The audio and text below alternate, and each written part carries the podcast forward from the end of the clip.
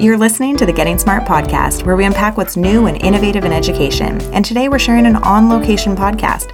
Getting Smart director Carri Schneider recently spent a couple days completely immersed in place based learning with Teton Science Schools in both Wyoming and Idaho. The visit was part of our partnership with TSS on a place based education campaign that we're calling Learning and the Power of Place. At this point, you might expect that we're going to stop and define place based education, but we're not going to. Instead, we're going to turn it over to Carri and the teachers, students, and leaders that she talked to on the TSS campuses. We're pretty convinced that once you've had the chance to hear about what learning looks like at TSS, you'll not only understand what place based education is, but you'll also be just as excited as we are about its potential. Thanks, Megan. So, I had the opportunity to spend two days in the beautiful Teton Mountain Range experiencing my own place based learning on the four campuses of Teton Science Schools. My tour guide was Nate McClellan, the VP of Education and Innovation at TSS. Nate was a founding faculty member of the TSS Journey School in 2001, and he has about 20 years of experience in education. Um, this podcast is a little different because, in typical place based learning fashion, we wanted to really immerse learners in the experience. So that means you're going to hear things like uh, footsteps while we were walking across the campuses, and kids playing outdoors, and teachers working with student groups in the background. Let's just go ahead and head to the Jackson campus of Teton Science Schools in Jackson, Wyoming, where our tour begins. So there's three buildings. We call it kind of lower campus and upper campus, and the three buildings up here are all Journey School. Okay. Whereas field ed, field education programs like this McGillis group will be focused down here, uh, and they'll be out in the field every day. And these folks will, you know, often they're just in the classroom. And Sure. They'll go outside and do place-based work when it's appropriate. It's not, I think, one of the misconceptions and is that place-based has to happen every set of curriculum, or, or all curriculum needs to be place-based at all times. And I think we have a firm belief that you still need a strong core literacy program and a core math program.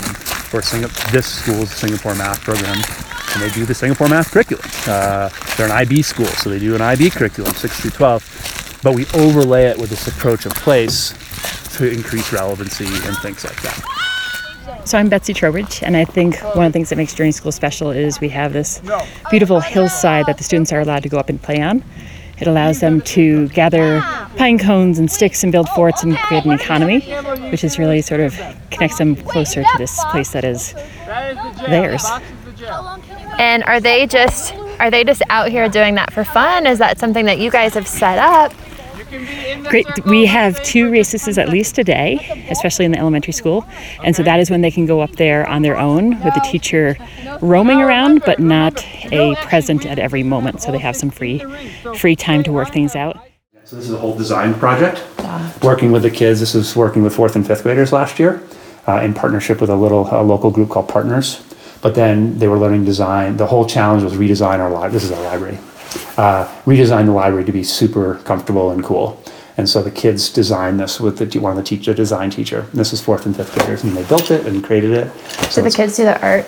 yeah, this is all art projects. amazing. Yep, yep. And it was all so they in- integrated art, and so sometimes place-based thinks like, oh, you have to be outside the classroom, but place is really about using your local place for teaching and making it relevant and giving kids agency and all those kind of things. And dude, anytime I can so you can see actually, I actually didn't actually see but, but here's the documentation of Oh, great, yeah. the library project. And so they had this is you know identify, create, And, it. and that to me is like um, just a really good example of what makes this room a place where you can come and experience place based ed, right? Because I can just Right. walk in here, if even if you weren't with me, yeah, yeah. and read this and get a sense of exactly what's Right, happening Right, and then here. there was there was history here, and so Right. this wasn't just a bunch of adults that said, "Oh, we need a great place for kids." It was kids saying, "We need a great place for kids. We want to make our place better." And you know, you can see them painting Yeah. the picture of the mountains right there.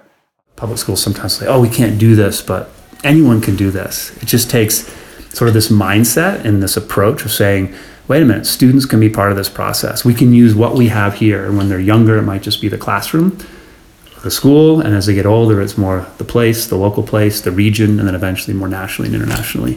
So we have this concentric rings model as well that we talk about. Uh, so this is doable anywhere, I think, with the right sort of. Do you ever get examples from parents about kids taking that mindset into their homes? Yeah, um, interesting. I think that parents see the students as um, uh, independent, taking responsibility. Um, uh, we have a program called Hand, this is a little bit of a side note, but Hands to Work, which is uh, we all help. This is across all the science schools. We help um, clean up the campus, and so at some campuses. So for where I work down in the Welcome Center, every Thursday for a half hour. I'm going to skip today, but every Thursday for a half hour, we all clean up. Um, we all have our assigned areas. The kids for five minutes at the end of the day, and our ten minutes, of kids and faculty. Everything you th- see here is all sort of participant cleaned. Um, we do professional cleaning with bathrooms and things Sure, like that, sure, yeah. but we don't have the full custodial service. And so what parents sometimes see is, wait a minute, my kid's taking care of their- their place at home. So it's about taking care of your place as well as making a difference in the place. What is this? Ah, ropes course. So this is like Ah, a challenge nice. course. Yeah. Around our place-based framework, we have those three competencies. One of them is community leadership, and so we believe that that uh, all participants should de- develop as leaders. And so the ropes course we'll use. It'll be part of PE class at Journey School. Our field education groups will use it. We'll use it for local, like we've done local nonprofit leadership trainings for nonprofits in town, and they'll come up here and use it. Uh, and then we have staff as part of our field education team that are trained, and you know to be up in the top of this is the classic. I don't know if you've ever been on a Yeah, yeah, uh-huh. So it's uh, Much smaller versions yeah. of that. um, so and this used to be, and we'll partner. Um, where it's a partnership between I think uh, local parks and rec and then the public schools and then us all have some jurisdiction over it. We maintain it. Um, we were looking at wind energy, and they did a, fe- a math class did a feasibility study of what would it mean to put a wind tower. It's not windy today, but oftentimes the wind just cranks in this I canyon. bet, it's in yeah. North South Canyon, and um, so they, their ultimate conclusion was um, it wouldn't. It's not. It- It's not. wasn't cost effective. The ROI on a big wind tower was like 40 years or something, and so, but doing this as an educational uh, experience and it's linked into a portal up there where they can charge their cell phones and so they can start to see oh well this is a way to directly wind and there's a solar panel up there as well um, can directly charge phones Is there a Uh, nest up there? so that's a raven nest yeah on the top Oh, yeah, yeah. every spring they make a lot of noise but they, you know, they have the eighth graders have to design a service learning project for the rest of the school, which is kind of cool. It's kind of a twist on that. Um, so that they use design thinking to, to go and find a real community problem. They interview nonprofits in town, and they decide which nonprofit they want to help, and then they then design an experience for the sixth and seventh graders to help create that product um, for that nonprofit in town. So it could be like they built a website once for a nonprofit that needed it. Um, they did a documentary film for another nonprofit, and they but it was the sixth, seventh, and eighth graders doing with eighth graders learning, leading. They go to Washington D.C. with a, with a twist that they all have to um, determine where they're going in Washington D.C. So they have to figure out um, how they're how they're navigating public transportation. So they have to figure out how to get around. So that's not pre-planned, and then where they want to go in D.C. And then they research those areas and they present. When they get to that, like Lincoln Memorial, they'll present in front of it, and then sometimes they gather a crowd around them, but other people because yeah, they, you know, Yeah. um, they do a rite of passage journey, so this is uh, uh, trying to reintroduce this idea that uh, in a modern world we don't have a rite of passage. So they'll do a whole thing on primitive skills and how get their biggest challenge. They have to learn how to light a fire from scratch, um, and then they stay by themselves. They do a full day solo, um, kind of outward bound esque full day solo. Uh, prepare their own meals, and camp by themselves. Well, As eighth grade. As eighth graders. Yeah, um, and they write an essay thing they have to write, and then they have to present. The, the presentation's interesting because it's a metaphor, so they have to present their how they've developed from sixth, seventh, and through sixth, seventh, and eighth grade while um, doing something that's important to them. So someone might, or some girl raised a chicken, so she'd bring an egg. Then she presented with a little chicken in her hand, and then a full-grown chicken. Uh, one girl played uh, chess against herself um, while she was presenting. One girl solved the Rubik's cube. Someone else tied a fly, like a fishing fly. And all of those are they're, they're using those metaphors to show their transitions. So just a That's cool. Yeah, it's really cool. um, we're Spanish pre-K through 12. Of Design. So design's a, a way of thinking, as we know, right? So it's it's a way of creating solutions and a process to think about that. Um, it may be that you need to create a little plastic model um, through a 3D printer, but you don't have to. And I think the the fallacy out there is, oh, to do design thinking, and you need a fab lab, and you need to spend a million dollars on it, and you don't. These are some simple tools, um, and I mean sometimes the kids. They, it's funny how many kids don't know the difference between a Phillips and Right. uh, a flathead Yeah. screwdriver, right? Right. And so, as part of that uh, sort of design thinking process of play spaces, they may need to build models sometimes, and by building having the space, they can build models. And this connects right back down to in the pre-K kindergarten too, where they're hammering nails into wood. Exactly, exactly. And so there's this theme of you can do things. If you want to try something and build something, you can do that, and it gets more and more advanced. I think what's happening in, in U.S. schools now is that everyone's buying.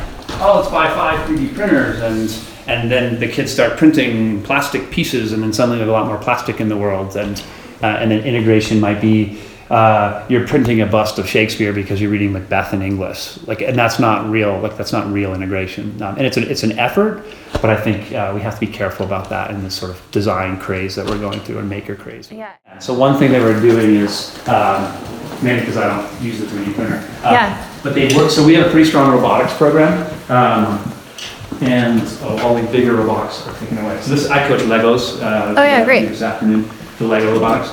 But they, we also ro- do the older robotics as well, and they often have to print plastic pieces for those robots. So that's a sort of a real life piece. Mm-hmm. Otherwise, you know, frankly, it hasn't been used that much. We got it as part of a grant, and um, we use it as an as needed type thing, uh, mostly for robotics. Uh, but a lot of the design stuff is paper towel rolls and paper and scissors and glue and kind of elementary type work, but also to build up a prototype of something that they want. Yeah, and those things, paper towel rolls are easier to manipulate than Yeah. the 3D printer. And you can do yeah. them quicker. Yeah.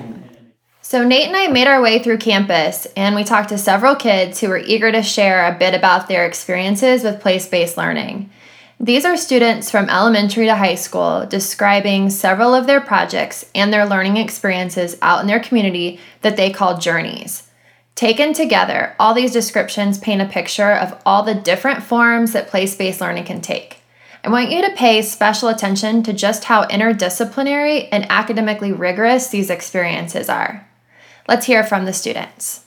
Hi, I'm Iris. Um, I'm from Salt Lake City, Utah, uh, McGill School. And we're up here at Teton Science School just uh, learning about the wildlife here. We've actually been studying pika in science class.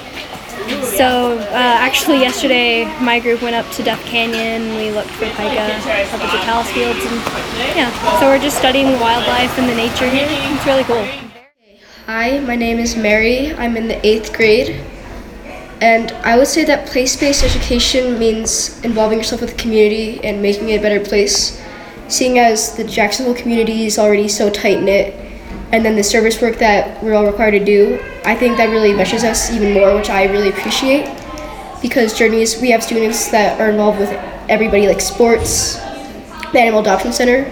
So by doing that service work, that I really think that helps us appreciate and understand the community more because the place-based education helps us really respect the, our, our place that where we grow up. I think it really res- helps us respect it more. What kind of projects do you do here in school um, that you would say are examples of place based learning? Well, the eighth graders, we choose a nonprofit that we do a service learning project with, usually with the whole middle school.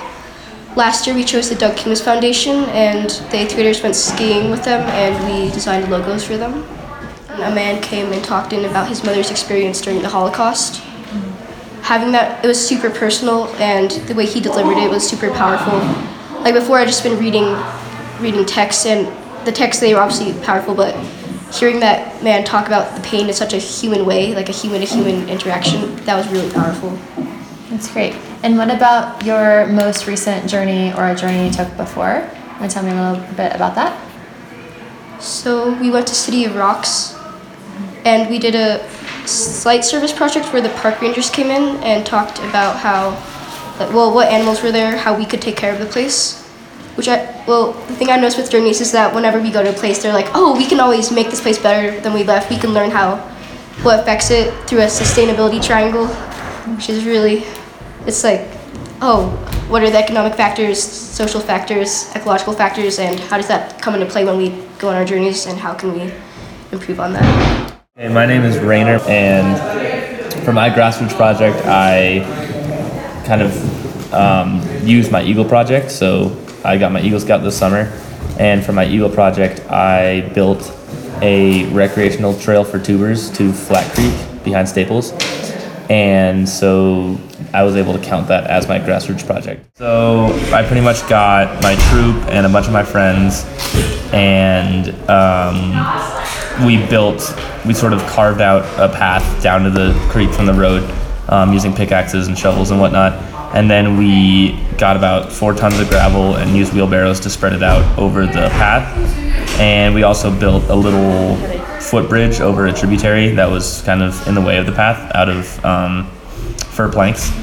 And the reason we did that was because in Jackson, a lot of people were complaining about tubers getting in and out of Flat Creek on private land. So we built this really nice access trail so that tubers could use that on a public land area instead of trespassing on people's property. Play court. So yeah, you can so the choose. Pinedale journey, that was cool. We did like, we learned about pronghorn and then we learned about like oil mining or drilling and like we sort of compared the two. What journeys, what trips, what um, experiences did you have out in the world that shaped that uh, position paper and that debate? Well, we How'd you learn learned about- this like, we got talked to by this person who does things with pronghorn. I don't know. He knows a lot about pronghorn. And then we visited this oil drilling company and then we just learned about both sides of the problem. And why did the aquatic center matter? I think it was just for fun. It's actually and it was funded by the oil and gas. That's why it was interesting. So And um, Kai, I'm gonna need to like tell you a big secret. I have no idea what pronghorn, what that is. I'm, I'm from Ohio, and we I've never heard the the word pronghorn used in a sentence. So I'm here for my own place-based learning. Um, tell me what is pronghorn? Pronghorn is like an animal, what does it look like? like a, I don't know, sort of like a deer, I guess, in some ways. Um, it lives in like sagebrush and stuff, and yeah. My name is Adele, and I'm a senior at Journey School.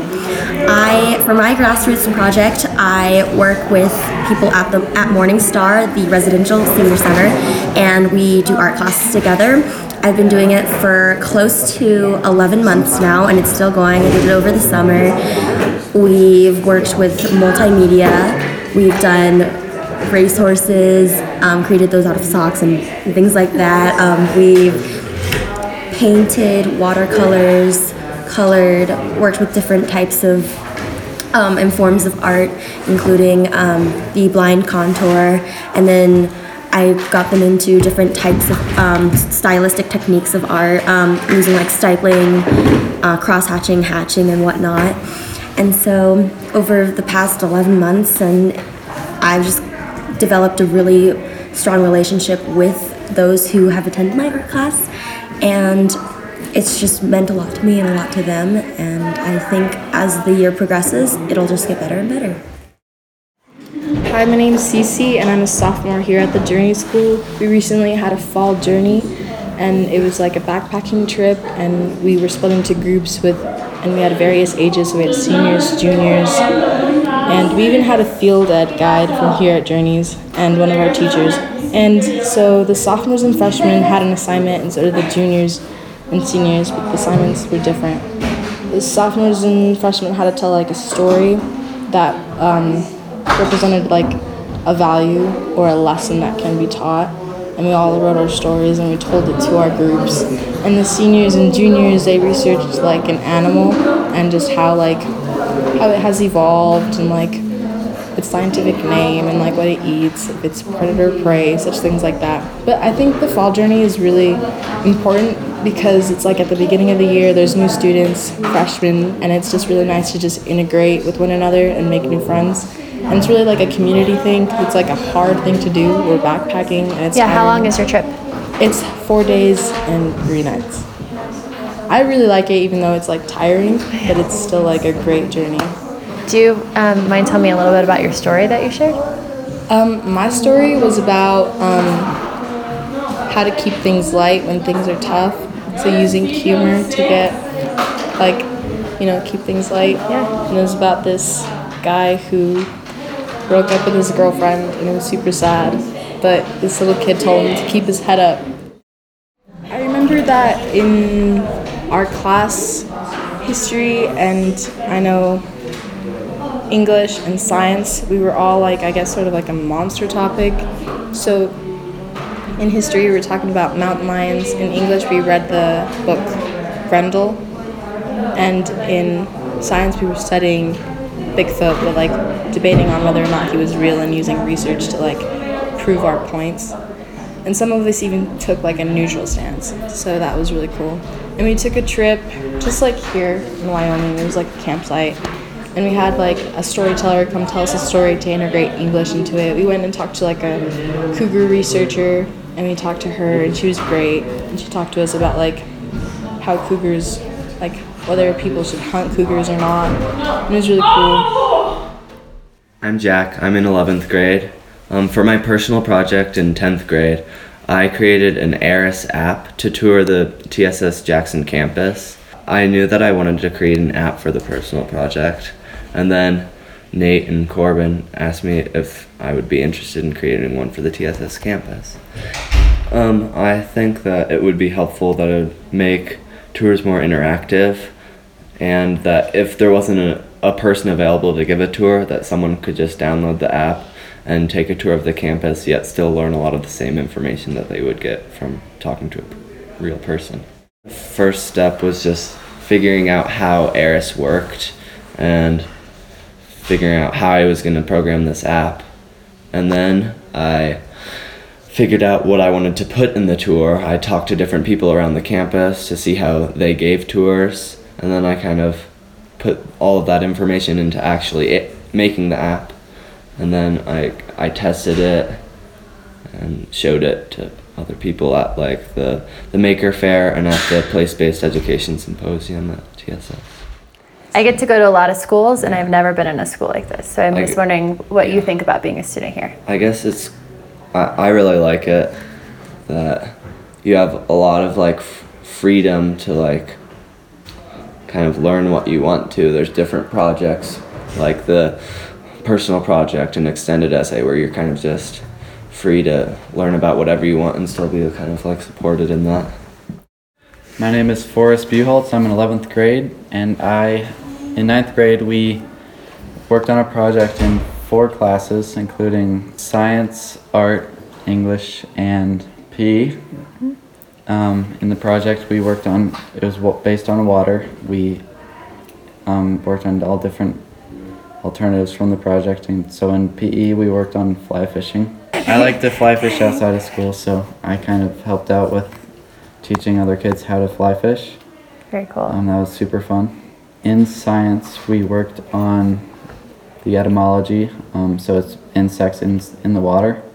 Um, we went down to Flat Creek and we looked at stoneflies, mayflies, and all the nymphs inside the water. In English, we read The River Why, which was a book about fly fishing up in Washington, um, about Norman Maclean and his adventures up there. In art, we worked on tying flies, um, and a few people from High Country Outfitters came into Journeys to help tie flies. And I helped out with that as well. So right now in science, we're working on changing genetics. I think that's super cool. Um, it'd be interesting to go into in the future. Um, so on that, in ninth grade, we went on that fly fishing Mhm. journey. Um, we went down to Flat Creek, which is just it's lower Flat Creek. It's not super great fishing, but that was super fun because I fished there a lot, and it was fun teaching other kids how to do that. Cool. Now, do you have more friends to go fly fishing with? Because you've, Uh, yeah, you've there are a given them here and good then- skills. Yeah. You're listening to the Getting Smart podcast, and today we're sharing the stories that Carri Schneider recently recorded when she visited the Teton Science Schools. TSS is a partner with Getting Smart for Learning and the Power of Place, which is a blog series, social media campaign, publications, and podcasts that are all dedicated to raising awareness of the potential of place based education. Let's turn it back over to Carri for more on our audio field trip to TSS. After an absolutely gorgeous drive through the Teton Pass, we crossed the Wyoming Idaho border and headed to Teton Valley Community School. In the next clips, you're going to hear Erin Tanzer, who led Nate and I across the campus. But when you hear the word campus, you're probably not picturing what Teton Valley Community School actually looks like. This isn't your typical elementary school. It's actually a collection of farmhouses and a yurt converted to classrooms. Instead of slides and swings, the playgrounds are two sprawling natural playscapes with tires, pallets, tools, an overturned canoe, ropes, and various pieces of loose parts for creative play. There are alpacas and barn cats, chicken coop, and a collection of structures built by the kids as a part of both their play and their rigorous project based learning curriculum. Let's hear more from Erin as she explains the TVCS approach to learning and playing, as well as planning and collaboration stats for you. So what you're looking at right now, so we have the yurt, which is where we do our enrichment programming. So David is standing up there, long hair. He's our Spanish teacher, and so the kids are gathering for Spanish out there. Um, and then this building here is our first and second grade and our kindergarten. And then across the field over there, we'll go over and see Ellen a little bit, is the Sage House where we have our middle school and our art um, program as well. And so, um, one other thing about you'll notice as we walk around is we have a strong belief in loose parts. Yeah, as a way yeah. um, to encourage creativity and free play. And a lot of the projects that emerge at our school, because we're a project-based school that's student-initiated, um, a lot of their play will lead to different projects that we study in their interests. Um, and that starts in pre-K. One of the areas that we really work on is character development. And what that looks like is restorative practices. And so the way that kind of is facilitated, so right now Amber's doing a check-in. So it's what's going on, what's happening. Um, can you tell me more about that? There seems to be a problem. And then helping facilitate a conversation between the kids. So checking in of when something's happened, um, how did you feel about that? How can I help you feel better? What can we do to make things right? And so the goal isn't to end play. The goal is to figure out a problem so that play and relationships can continue. Might be better. I also want things to be organized in a way that they're accessible and can be put back by the students. And so we've had lots of adult, you know, um, ideas of how to organize, then it doesn't work because the things that are the loose parts are organized in then become part of the play. For example, we used to have containers made out of Oh. pallets. Yeah. And then they took the power. That worked really well, Yeah. as you can see. And so um, it's a it's a process that we're engaging with the students about. And we have elementary meetings, so the kindergarten and all the way up through the middle school will get together and they'll tackle different problems as a school, as the students tackle it with just the proposal of the teacher of this is something we're dealing with. What do you want to do? How can we solve it? And so this may be on the docket. Last year we had a big thing about snowballs. They wanted to throw snowballs, and so the kids had to figure out how can we play with snowballs in a way that's safe for everyone and people feel included and they decided to create their own snowball contract so if you signed the snowball contract you were good to go and if you broke one of the rules then you weren't allowed to do that anymore Which they goes back to that out like that place-based piece. So Yeah. we've been talking a lot about. Oh, yeah. Tell me more, exactly. Scale Fill of me implementation and Yes. how do you make place-based education accessible? Mm-hmm. Um, you know, when you can't take kids outside for three days or do something Right. like that. So the reality is, is place-based education is can even be it's like those concentric rings. Of Exactly. Mm-hmm. understanding classroom and what how can you impact your classroom with a real challenge? Um, where I was talking a little bit about that inquiry and design. and Exactly. you didn't use those words, but it's exactly what they were exactly doing. it, yeah. Exactly. It's place. The place is their school, and they're helping figure out how to work it and run it in a way that works. Absolutely. You know, and it's called the Teton Valley Community School because, you know, there was, when it was started in the late 90s, parents wanted a community school that would support individual children but also hold them accountable within the community to kind of solve problems and and fix things, you know, and make it and make it work. And like you're saying that, you know, bringing a problem to the kids to solve creates these really rich projects that happen. So um, that comes with this kind of Families play. who are realizing who this is an okay thing. and are if, if they're on the fence a little bit, I feel like we do a good job of explaining why we do it this way and what comes out of it and the reason and the rationale. Um, but this isn't going to work for everyone, and we understand that. Um, it also doesn't work for every teacher. Right. you know, Right, And so right, you need yeah. to have kind of a, a risk benefit analysis approach to this um, rather than like risk aversion. And I think the way we deal with that well at this school is that you know, because we come from TSS, a lot of us are products of TSN Science School. We are really like medically trained and competent, like WFRs and WFAs and all that. But also, you know, we we just have a lot of There's comfort, right? faith Yeah. in our students, and it starts at the pre-K level. So Yeah. even when the way that I approach my students is, I believe they're capable and competent, and that together we can figure out how to keep everyone safe and cared for. And so that ownership carries up through the grades, and they kind of hold each other accountable. Yeah. Um, we also have, and I'll show you more, but we have our farm and garden program, and so kids are doing real chores every day. So they're used to handling tools that could be potentially dangerous. You know, um, they're not chainsaws, mind you, but they're shovels and they're Yeah, picks, and they have real yeah. world um, design for that. And so they have a, a sense of their own bodies and what's okay and not okay. and one thing we just did this week was, um, and that's what we'll talk about with the kids, but we do woods programming with the preschool. So we go out um, every other week at least, and we spend half our day in the woods. And the kids came up with the rules a couple years ago. And there's three rules for the woods, and we shared those with Erin over at Journeys Pre-K, and she brought our daily doc to their experience in the art park the other day in a Ah. natural setting and shared those rules and then they added to it so now we're going to bring those rules back to our kids and add those rules it's just really this collaborative- curious how that's going Our last stop is the Teton Science School's Kelly campus, which is situated inside Teton National Park. As we pulled into the park, I was greeted first by the spectacular Teton Mountains with their first snow of the season. Next, we stopped to take a photo of a bison having breakfast just a few yards off the side of the road. As soon as I got onto campus, we were greeted by these two enthusiastic Journey School students who were literally skipping down the lane together after their overnight. I'll let them explain what they were up to. Hi, I'm Livy, and I am in first grade and I go to Journey School. Great. Can you tell me a little bit, Livy, about what you're doing here at the Kelly campus today? Well, we're doing water samples to see what bu- type of bugs live in the water to see if it's polluted or not. Very cool. Did you stay here last night? Um, yes, we stayed in cabins. Um, they were really fun, and we didn't have to have a teacher because we were well behaved. and yeah. You got to stay in a cabin with just the kids in your class? Um, no, I only got to stay with about five people. That is so cool. Do you get to do things like that a lot as a part of Journey School? Um, no, not really. The only sleepover that we have um, is at school. Um, you uh, you usually do it in kindergarten and first grade, and you sleep in um, all all of the class sleeps in a special room. My name is Katie, and I'm in second grade.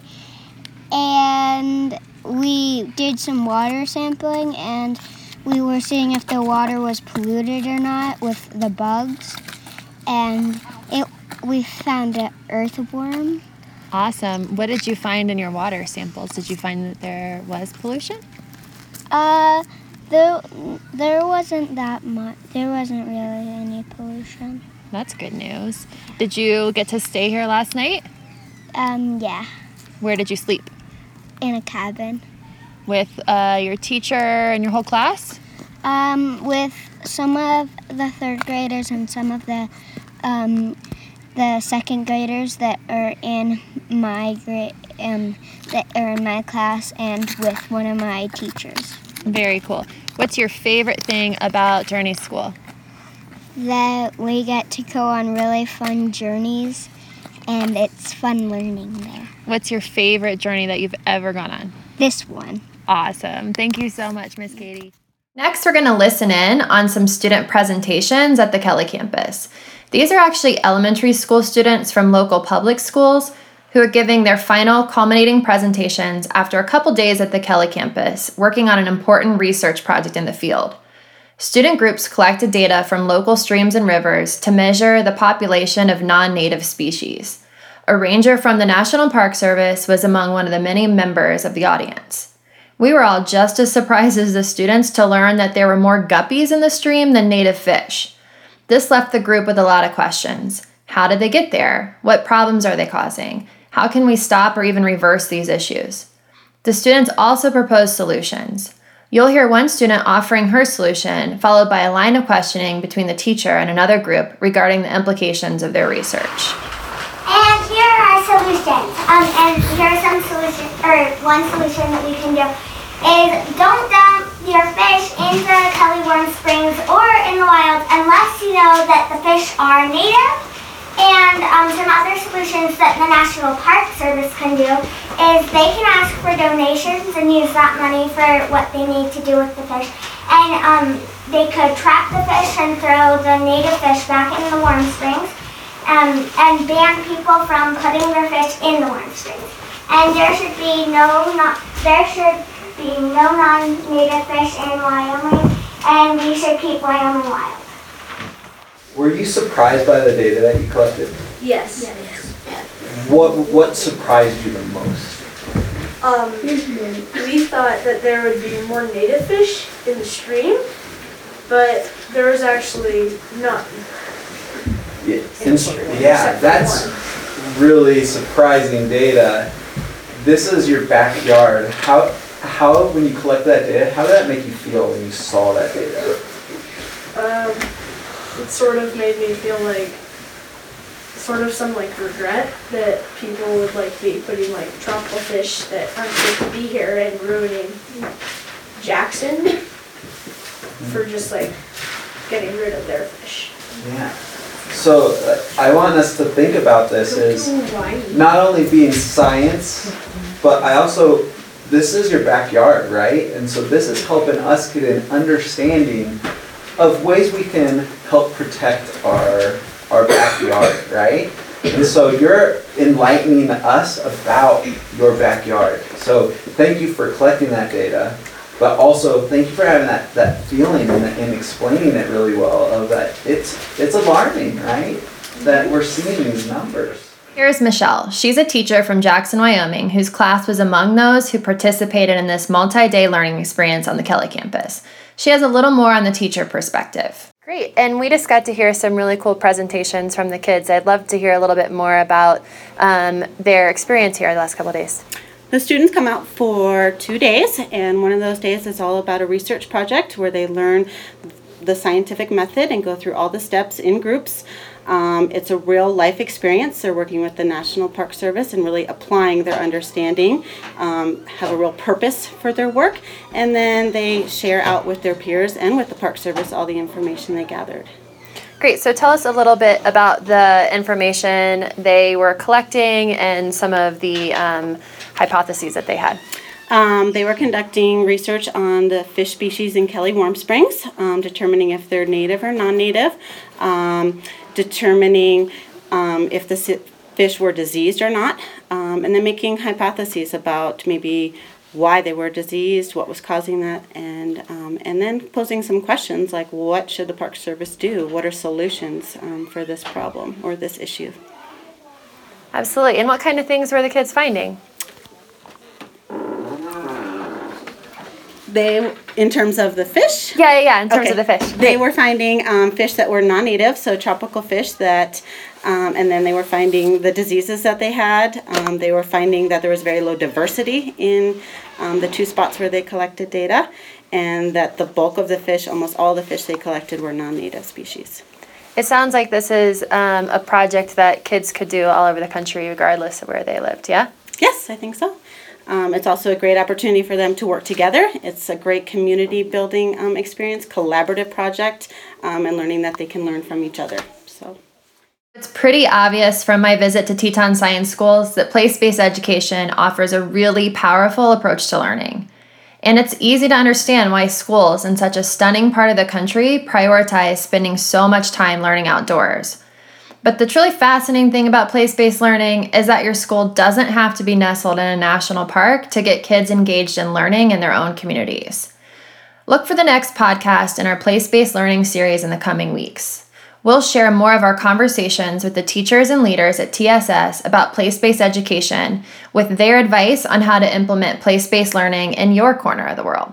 Thanks to the fine folks at Teton Science Schools for making Carri's visit so special and for agreeing to open up their school to all of our listeners by recording this podcast. You can follow and join our campaign on social media with hashtag PlaceBasedEd and at gettingsmart.com slash placebasededucation. There you'll find links to dozens of contributions from across the globe that describe learning and the power of place. There's also information there about how you can contribute your own guest blog. Keep an eye out for three guides to implementing place-based education in early 2017. This podcast was produced by Carri Schneider. Be sure to check out the Getting Smart podcast on iTunes, and while you're there, subscribe and rate us. For more on all things innovations and learning, check out our blog as well at gettingsmart.com. For the Getting Smart podcast, this is Megan, signing off.